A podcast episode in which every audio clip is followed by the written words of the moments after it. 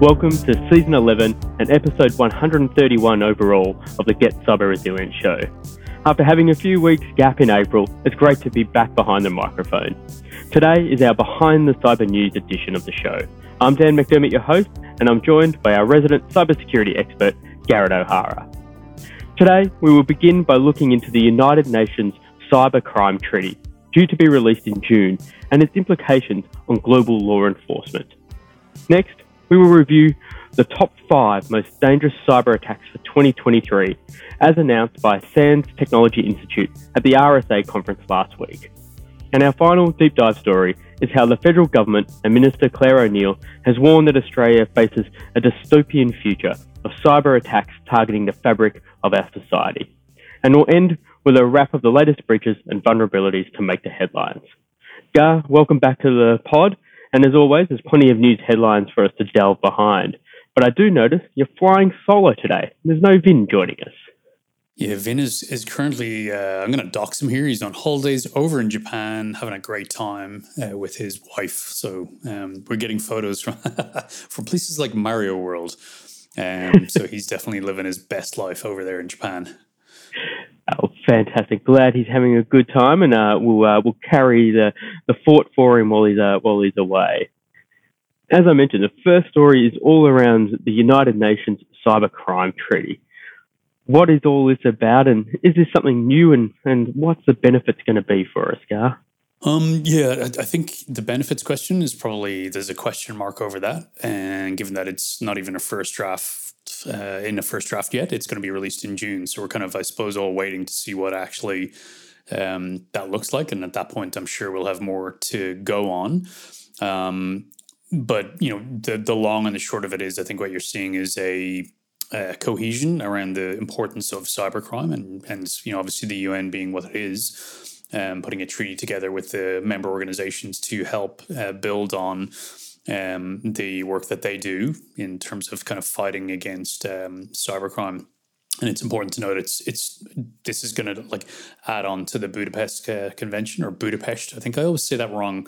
People from Hungary always correct me. So Budapest uh, Convention, um, which is what that's over twenty years old now, but it's actually been the the thing that much of the cooperation around cybercrime has been based on. So I don't think it's going to replace that, but it does seem like it's going to expand the scope of what the UN can do as an organization, and um, you know, kind of go from there.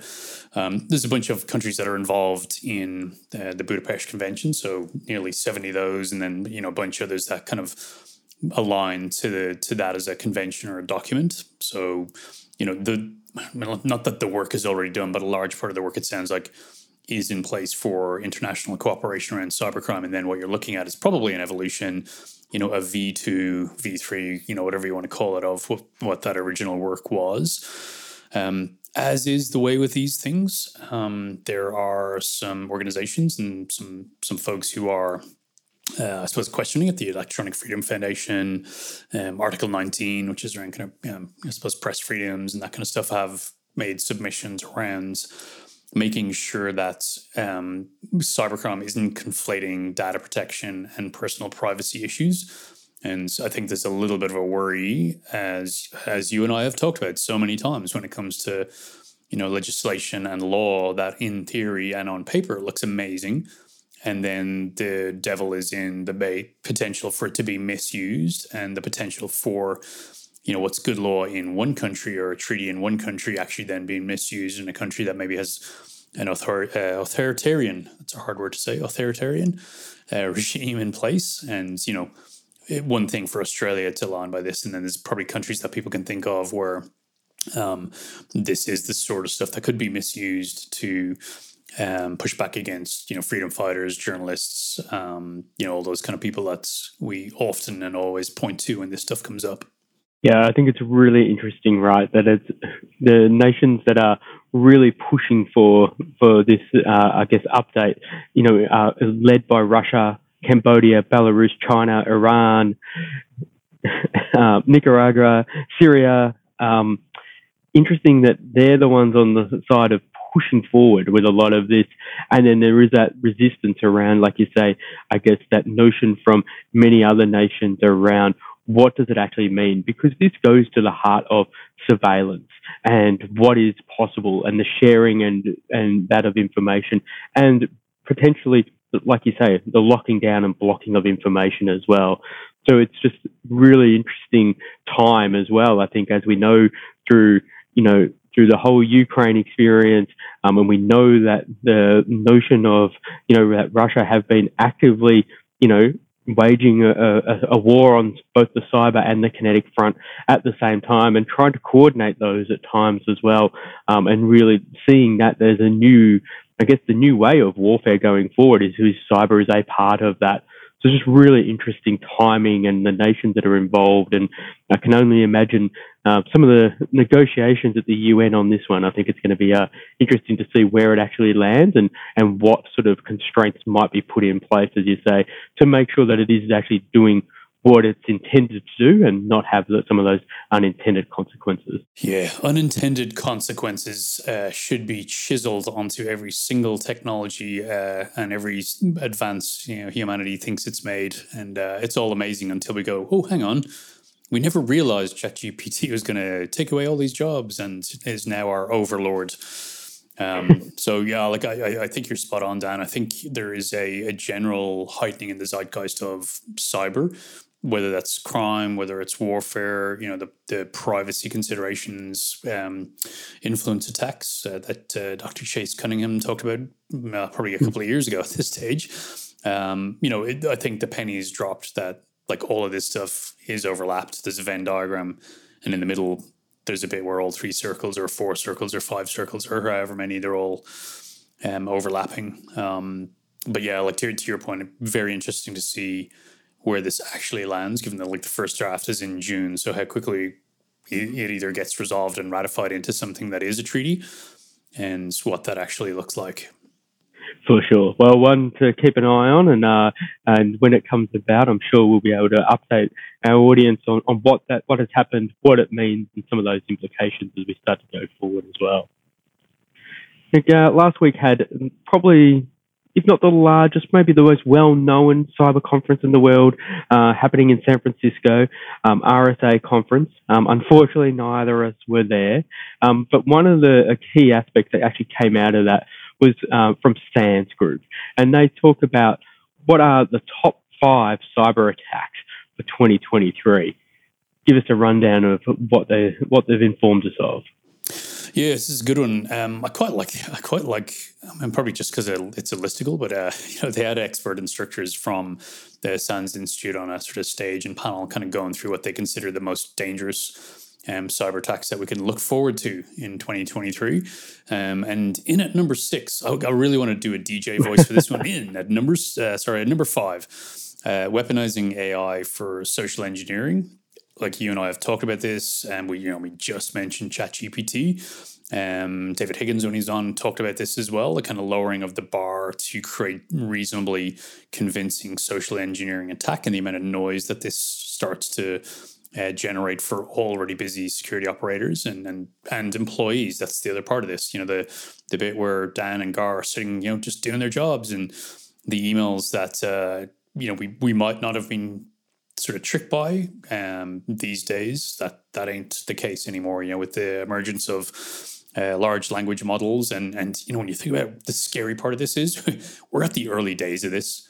You know, ChatGPT, the the quantum leap between three and four is significant, and then you just think roll this forward even a few years, and um, yeah, all bets are off. Um, you know, and we, we're talking about social engineering. There's obviously other parts of AI that I think we'll get to as well that um, that are are pretty scary. But yeah, I think everybody's kind of got their what's the expression shields up. You know, their Scooby ears are in full kind of um, you know peaked mode, listening out and, and watching for the use of ChatGPT and other um, large language model uh, AIs to yeah to affect really good social engineering yeah, we've definitely spoken about the fact that like what it is allowing is for that to happen at scale, right? To have at the moment the notion of being able to do really good social engineering takes effort and time and research and people and thought and things that are costly and timely. This takes away all of that and does it at scale. So it's like that's the frightening part, and it would be interesting to see just how what sort of volume of attacks we'll be uh, looking at this year and beyond. Uh, come on, number four. At number four, uh, offensive uses of AI. Um, you know, again, sort of linking to to kind of what you just mentioned there, but it is around the just the huge explosion of what almost seems like sentience. And I know when you know Vin's been on, the three of us have talked about how like it's nearly impossible to not picture a you know, everyone's probably get their own picture of what ChatGPT looks like. A little bit like, you know, if people are into God, you know, what does God look like? Is it a is it male, female, big beard? You know, like what what is that picture for you based on your religion? Um, ChatGPT feels like that, where I think it's hard not to anthropomorphize um, this. And here we are, like you can use it basically as an offensive AI tool. And then here you're, you're sort of asking it questions to help you maybe uncover a zero day. So, you know, without having to be a cyber expert, um, you know, be able to be clever enough to ask the large language model to, you know, find zero days that um, maybe exist in existing code or applications. Um, or even, you know, and we've talked about this, the thing of writing malware or ransomware. And, you know, the, the comeback is often, well, we'll, you know, we'll write in the protections to stop it from uh, writing the ransom or malware. Um, but then, you know, as I've said before, and it's not my analogy, but same as 3D printers are designed to stop you printing a gun. They aren't designed to stop you printing a barrel and the magazine and the, the thing you hold in your hand and blah, blah, blah, all the parts of the gun. So um, I think that's what you're going to see. Um, scary times ahead. Indeed. Well, moving away from AI, what comes in at number three? Number three, developers as a target. Um, I'm, I'm never going to be a radio DJ. um, I, I don't think this is a surprise. You know, we saw a few instances of this last year, and uh, certainly uh, Van and yourself and myself talked through uh, like Uber and you know those instances where the people who are traditionally seen as the kind of tech geniuses, gurus, the people who would never fall for this kind of stuff are the ones who are the way into the organization, quite often through social engineering. So you know the the sort of um, MFA bombing and uh, using side channels like WhatsApp or Slack to you know try and get people to do the thing of accepting the MFA, um, the push notification, and you know, and then away you go, lateral movement within uh, the organization onto whatever systems. Um, this isn't new. I mean, I remember years ago. Um, I think it was a company in Perth. I don't know what I was. I was doing some kind of research on as we do, like looking at um, stories, what's kind of going on, and one of the stories was um, a developer in Perth had been popped and and at the time it was like you know that was amazing. Like how how did this happen? And you know clearly these are the most um, clever people. And um, that isn't always the case. Developers can be amazingly good developers and security unless it's part of their uh, their training and their thinking like being a developer is not the same as being a secure developer. And i think the other aspect of that one is is the potential for you know malicious insiders right? And like the most potentially the most valuable type of malicious insider could be a developer now. And so that opens up, you know, a whole range of new, I guess, uh, threats and I guess opportunities for the bad guys in terms of actually who they're targeting and what they're trying to get out of that as well. So definitely an interesting one and one that, yeah, like you say, we've got a awareness and make sure that everybody's doing the right things, but also not for people to be able to, you know, to turn to the dark side when, uh, when, because I'm sure opportunity will come knocking for, for a number of people. Moving to number two. Number two uh, is malvertising. Um, it feels wrong to use that kind of frivolous tone, actually, when we're talking about stuff that causes so much pain and hassle for the the world. Um, malvertising, look, it's not old. Uh, it's it's been around for yonks. Um, like this is the kind of stuff that when we're scanning URLs, we're always looking for malvertising on the pages that we visit. So you know, before a user gets to get the malvertising, we you know, as as a company, will look for that, and we've done that for a really long time. You know, not a not an ad for Mimecast, but just more to point to like this isn't new stuff um, the SEO side of it um, is interesting, and it's it's folks in the marketing teams obviously have a an interest in SEO to get things to the top of the organic search lists. Um, but attackers can do exactly the same thing. So using um, paid for advertising, SEO, SEM, and you know get their stuff to trickle to the top. So when somebody does a search for whatever it may be, um, a bit of software or um, you know uh, an image then you can basically get your ad to go to the top. And you could even get into the point where you're using things like cousin domains, all the stuff we've talked about so many times, um, you know, cloned websites, that kind of stuff that, um, you know, that looks legit, but actually could be very easily a malicious ad. So it's been around for a really long time, advertising, um, and then potentially the use of SEO as a way to get those dangerous um, the dangerous ads or, or dangerous uh, websites to the top of the search results is probably the bit we all need to maybe worry about more than we did before.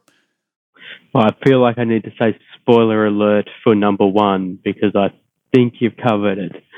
Oh, the SEO boosted attacks. Yeah, it's hard to like. It's hard to kind of unpick those two, right? I mean, yeah, it, it's such a funny one. Um, like the advertising is delivered through advertising. The way you get that to the um, to the people is basically get your your advertising to the top of the list. So um, I don't get to do at number one SEO boosted attacks, but I might as well just ram it in there anyways. But yeah, like they're they're absolutely linked together. Um, so you know, impossible to kind of get away from them. And um, you know, SEO SEM is has obviously been around for some time, but brilliant way of getting your advertising and other attacks out there. Yeah, indeed, and like obviously intrinsically linked one and two, right? But I think the thing is, is about like, like you say, there is other ways of probably trying to deliver the malvertising that is now it's blocked, it's taken care of. But when you're doing it via search, those those same, I guess, techniques um, from a cybersecurity perspective are not in place, and so therefore, you know, if you're doing it via search, it's almost sort of, you know ungated it feels like you know in terms of the ability to actually access that information. And so definitely uh, in the, uh, I guess uh, uh, and maybe a, a, slightly newer take on how to make sure that that malvertising is being delivered, you know, at scale with maximum impact. So definitely one to look out for.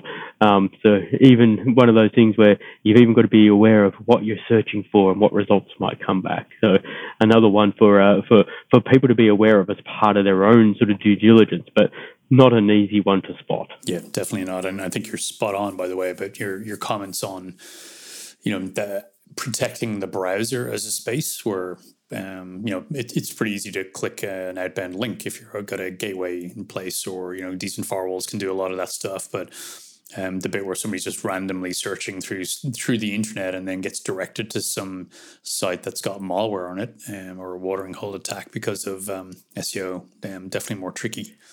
Indeed.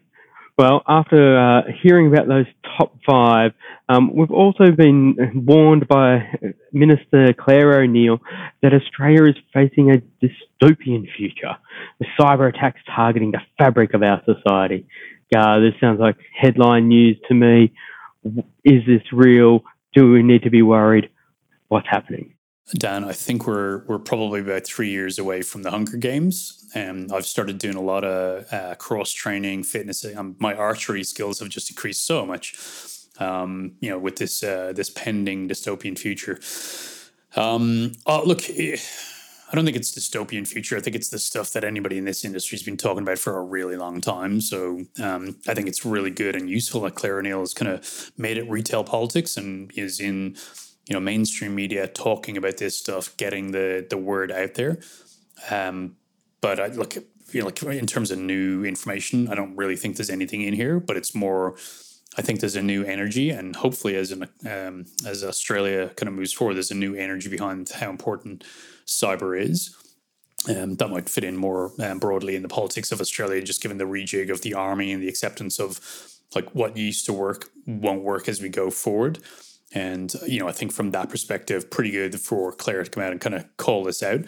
Um, what she's talking about here, by the way, is the stuff that you and I and anyone who's in cyber has talked about for a really long time, which is the massive level of digital interconnection of pretty much everything that you do as a human being these days. Um, very hard to you know, go buy a tiny house and then live off the land. Um, you know, like a Ted Kaczynski, um, like type of character these days. Like it's, you know, we we've accidentally moved towards a cashless society because of COVID. So, you know, all, all of the things where you you know potentially could have started a militia in the mountains or in the back backwaters of Australia like that stuff has just gotten much much harder. You know if you're actually going to go and buy stuff you got to do it by card. If you drive a car chances are it's probably connected to the internet these days even if it's not a an um, an ev you know a lot of the the diagnostics and, and certainly high end cars are even doing things like um, you know feature as a service where you buy your luxury car and then you know they say well that's cool but now your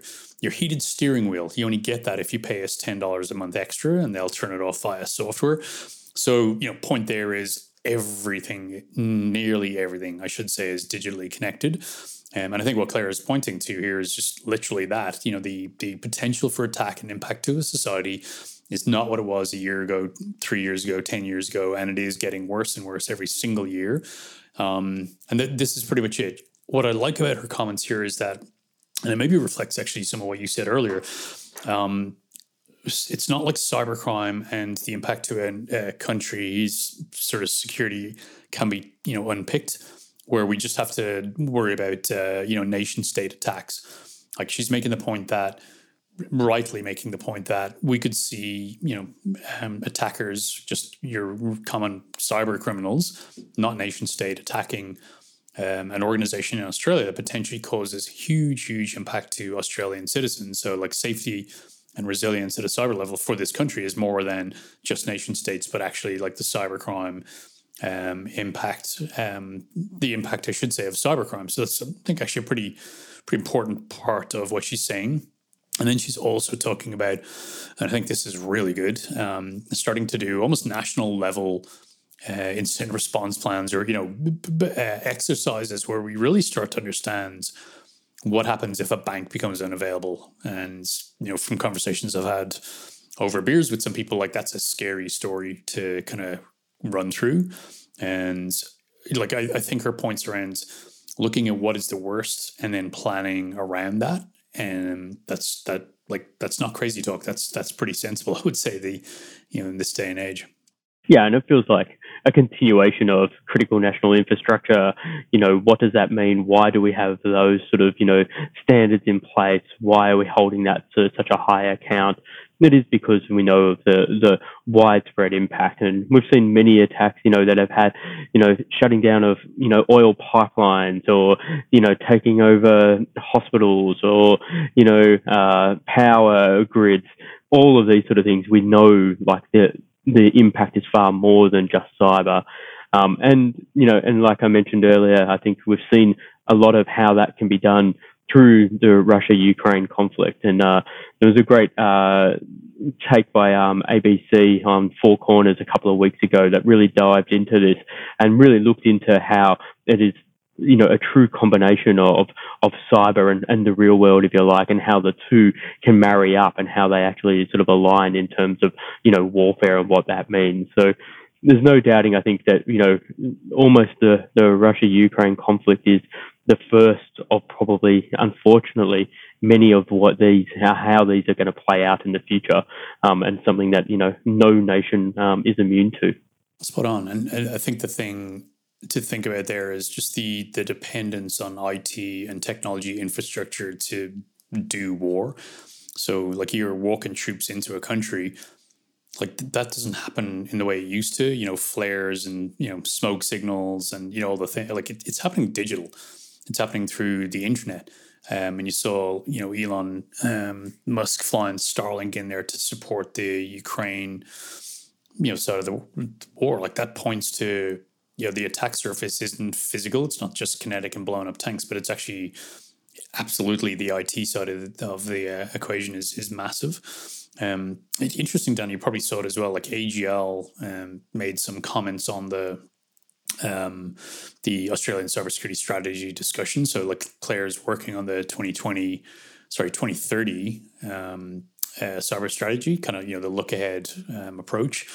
Um, but AGL have kind of come in and, and sort of like honestly said a lot of fairly common sense stuff, but again, stuff that I suppose the the industry has been calling for and calling out for some time. We I think we talked about it a little while ago. Um, you know, the idea of the government almost having a set of standards or vetting platforms and providers based on their cybersecurity, so that you know when somebody's going to go buy something, it's not a, a crapshoot or a guessing game to figure out like, sure, man, is this going to be safe or not?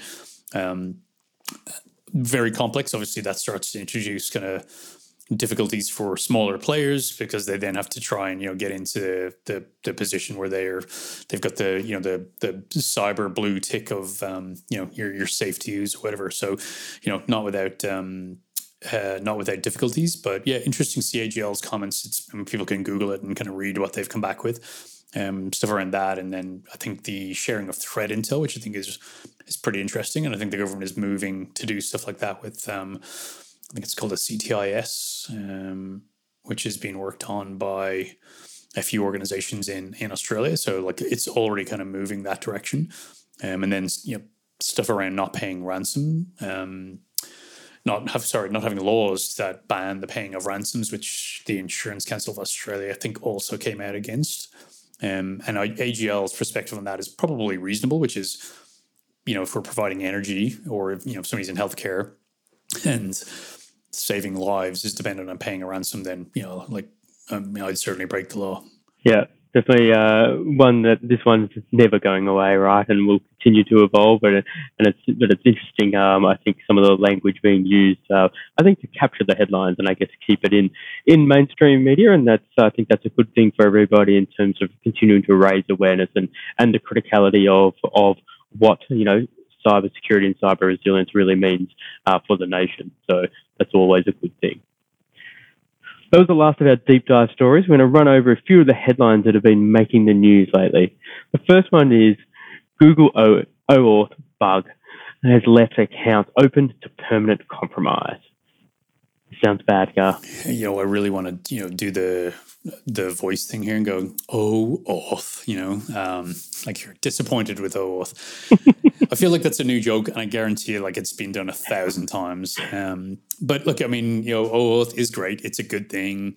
This isn't a, an anti-OAuth thing, um, but it does point out to you know some of the issues when you're using um, approaches like this. OAuth is the thing where um, you can basically um, give an app permissions in, say, a Google environment or others. So, you know, that thing where it sort of pops up the thing. Do you want to let, um, you know, Dan's app do X, Y, Z, um, ABC, um, FGY, and you say yes, and you give it the permissions, and then off it goes. Um, an organization, no surprise, an Israeli security uh, organization. Um, are they not all Israeli these days? Called Astrix.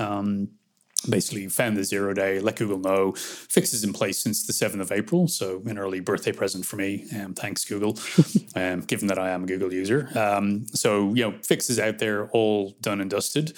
Um, but what was what was like kind of scary when you read through this and, and the kind of description of it on um, Astrix's website? You could basically, if you got the compromised file onto the user's um, like account or whatever, the attacker could basically hide the app from the Google Marketplace.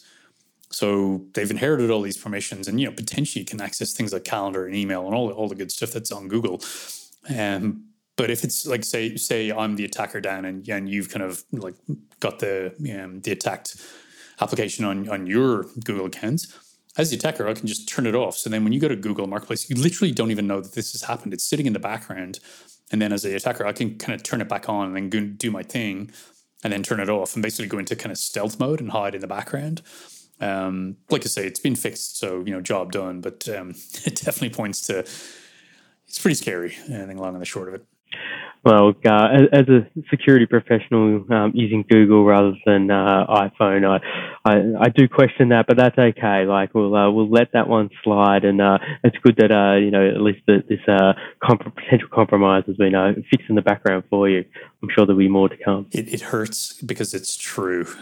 the next story is the equivalent now of WikiLeaks, or what's being called Discord leaks.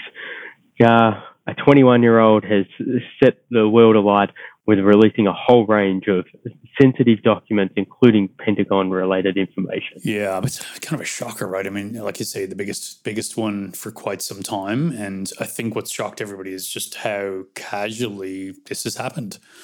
Um, you know, the guy involved um, who allegedly kind of leaked the, the Pentagon documents, he was on a Discord server I, I I'm of an age where Discord is not really part of my life. Dan, uh, I don't know if you know, I don't know if you you would have got that. Um, you know, I'm, I'm, not a gamer. I don't do streaming. I'm not really.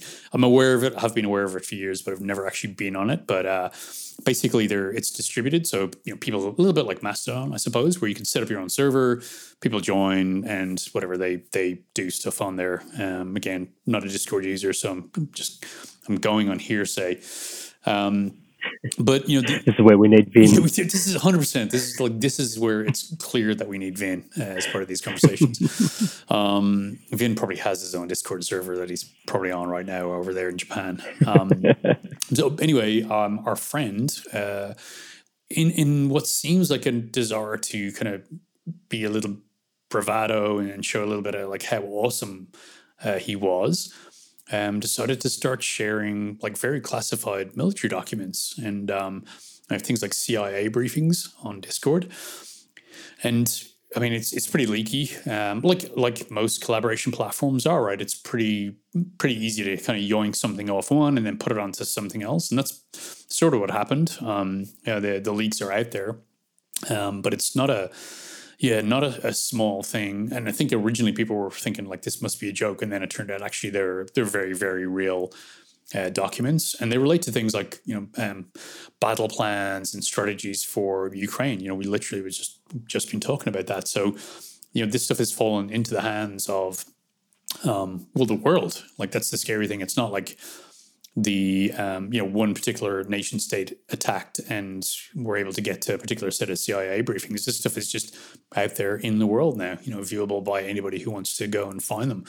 Um, huge story. Like I think it's been so well covered in the mainstream media. Um, actually, Dmitri Alperovitch, who's on the show uh, a couple of years ago, is on a show called Pivot.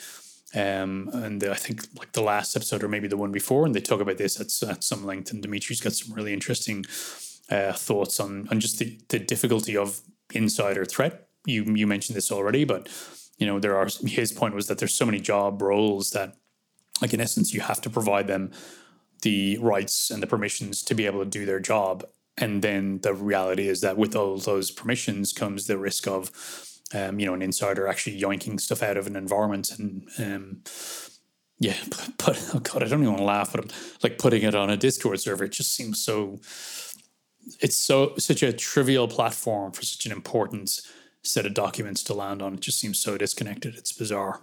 Indeed. Well, uh, the next story is ransomware hackers exploit Papercut bugs. Ooh, this sounds like it sounds like a tough one. Tell us about it. As somebody who absolutely hates paper cuts, uh, not the software, but like just you know the, the, unbelievable pain a little bit of paper can cause, um, aptly named, I'm sure. Um, so Papercut is essentially uh, print management software, and um, I, did, I don't know. I've never used Papercut. I don't think, uh, but it's it's actually um, it is used by a lot of the big brands out there. So you know, probably the printer that's sitting in your home office or your office potentially uses Papercut as a as the print management software. Um, but you know, basically, um, they're the the gang that's associated with the Clop ransomware. Um, we're basically actively exploiting uh, vulnerabilities in that um, in that software. Um, so yeah, I suppose just anyone who's potentially using it kind of be aware. And the, the exploits have been patched by the uh, the organization that produces Papercut. So you know, in theory, you should be protected if you're able to do patching. Um, but yeah, like the advice is go go update your software if you actually are using Papercut, or make sure that you're on the latest version of um, uh, of their software. Indeed. Well, the final story is uh, you may have heard of this thing that's pretty big down here in Melbourne called the AFL. And just in terms of a, a, a, general social sort of interest story around, you know, cyber and making sort of the mainstream news, um, one of uh, a leading AFL player came out last week and has sort of declared how they've basically been scammed of most of their life savings um, recently and have actually walked through the whole social engineering part, how it happened, the text messages received, the phone calls, the talking to people, the way that it worked. Um, and interestingly, um, it was done, and he was banking with uh, National Australia Bank, and the NAB have rolled out their CEO as part of sort of the the narrative and the conversation and talking about what happens and the importance. Obviously, part of which is for them to sort of take back control of the narrative and and show that you know they're actually the good guys and they were part of being scammed, not actually you know not not not the uh, perpetrators. But it's also showing just the importance of cyber as a conversation.